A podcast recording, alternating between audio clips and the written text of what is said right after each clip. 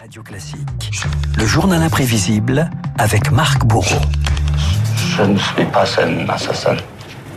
Marc, la voix de Klaus Barbie, c'était il y a 50 ans, jour pour jour. Le journal L'Aurore révélait que l'ancien chef de la Gestapo euh, de Lyon avait trouvé refuge en Amérique du Sud. Un article retentissant qui allait lancer une traque rocambolesque contre le criminel de guerre. Et à l'origine, Renaud, de cette information, Beate et Serge Klarsfeld, ce couple qui a passé sa vie à débusquer d'anciens nazis.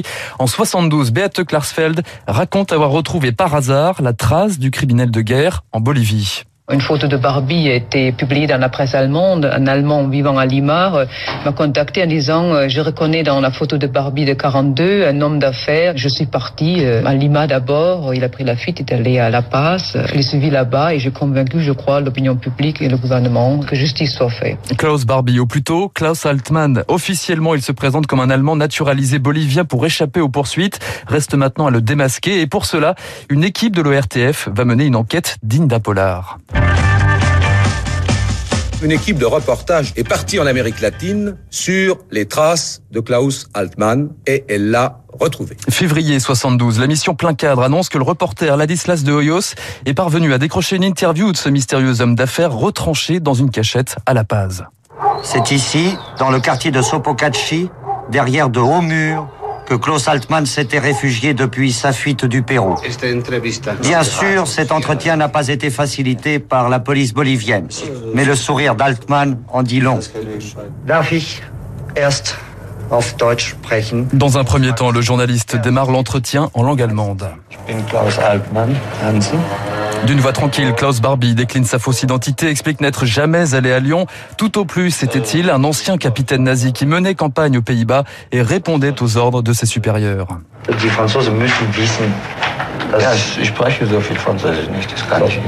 Le journaliste lui propose ensuite de dire quelques mots en français. Barbie semble hésiter, mais cache mal sa maîtrise de la langue. Je ne suis pas un assassin. Je ne suis pas un assassin. Je ne suis jamais allé à la Gestapo de Lyon.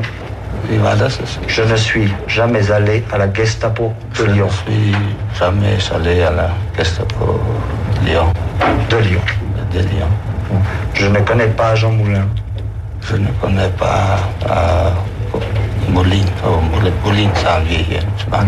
Sur le plateau de l'émission, en plein cadre, quatre anciens résistants, quatre anciennes victimes du tortionnaire nazi visionnent l'entretien en direct. Immédiatement, la voix et l'apparence de Barbie réveillent le souvenir d'un ancien compagnon de Jean Moulin, Raymond Aubrac. J'ai retrouvé chez cet homme la bouche, quelques expressions du visage, la façon de baisser les yeux, de les relever rapidement. J'ai éprouvé en regardant ces images euh, la crainte, l'appréhension que j'avais en regardant Barbie.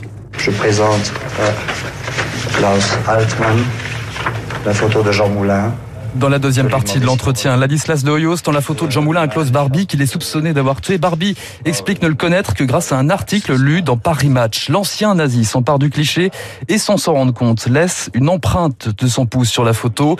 Un visage, une maîtrise du français, une empreinte. Les preuves sont accablantes. Acculé, Klaus Altmann est emprisonné par les autorités boliviennes et avoue finalement en espagnol sa véritable identité en 1983. Est-ce que vous avez eu quelque chose à voir avec la mort de Jean Moulin? Non, avec la mort de Jean Moulin, non.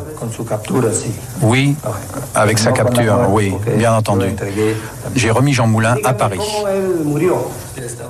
La même année, la Bolivie se résout à extrader Barbie en France. 11 ans après sa découverte en Amérique du Sud, l'ancien chef de la Gestapo revient à Lyon, là où l'horreur a commencé. De toute la soirée, nous n'avons pas aperçu Klaus Barbie une seule fois. C'est directement au Fort Montluc, l'ancienne prison militaire, où il avait lui-même interrogé et torturé les résistants de la région, que Barbie a été transporté. Klaus Barbie est accusé de plusieurs crimes contre l'humanité, dont la rafle et la déportation de 50 enfants d'Isieux en avril 44. Le 11 mai 87, 13h, les journaux télévisés ouvrent sur les images d'un palais de justice plein à craquer. C'est l'heure du procès. Les assises sont installées dans la salle des pas perdus. Regardez cette image, c'est finalement celle de la démocratie, celle de la justice. Le procès Barbie est filmé pour l'histoire. 700 journalistes, dont le reporter Paul Lefebvre, se massent pour saisir les premiers instants d'un des procès du siècle. L'audience est ouverte. Je demande au service d'ordre d'introduire l'accusé, s'il vous plaît. Voici procédé de ses gardes. Klaus Barbie. C'est un long chemin que cet homme a parcouru avant d'arriver ici. Il est certain que sinon la fin de sa vie, c'est probablement la fin de son aventure. À l'image, les 39 avocats des partis civils d'un côté, de l'autre, Klaus Barbie, presque détendu, qui se considère comme un ressortissant bolivien victime d'un enlèvement. Autour de lui, une interprète et son avocat, Maître Vergès. Je ne peux pas tolérer qu'un homme seul soit insulté par une foule de lyncheurs. En face, on se disait, Qu'est-ce que ce salaud va encore inventer aujourd'hui? Et on attendait avec impatience l'invention du salaud. Et comme le salaud a de l'imagination, chaque jour il imaginait une affaire nouvelle. Les jurés de Lyon devaient répondre à 341 questions. Ils ont répondu oui à 340 de ces questions, reconnaissant Klaus Barbie coupable de 17 crimes contre l'humanité. Ils ont répondu non à la dernière question, pas de circonstances atténuantes pour l'accusé. Après 52 jours d'un procès prouvant Klaus Barbie repart menotte au poignet à la prison Saint-Paul de Lyon, au palais de justice, au pied du palais de justice. Serge Karsfeld, l'un des avocats des partis civils, voit dans ce procès une trace pour les générations futures. Je crois que la qualité des témoins directs, des victimes directes a été telle que, si on me permet de le dire, lorsqu'on montrera le film des dépositions, eh bien, je crois que ce sera quelque chose peut-être de supérieur à Shoah. Les images du procès Barbie comparé à Shoah de Claude Lanzmann. Klaus Barbie meurt quatre ans plus tard en détention. L'épilogue d'une traque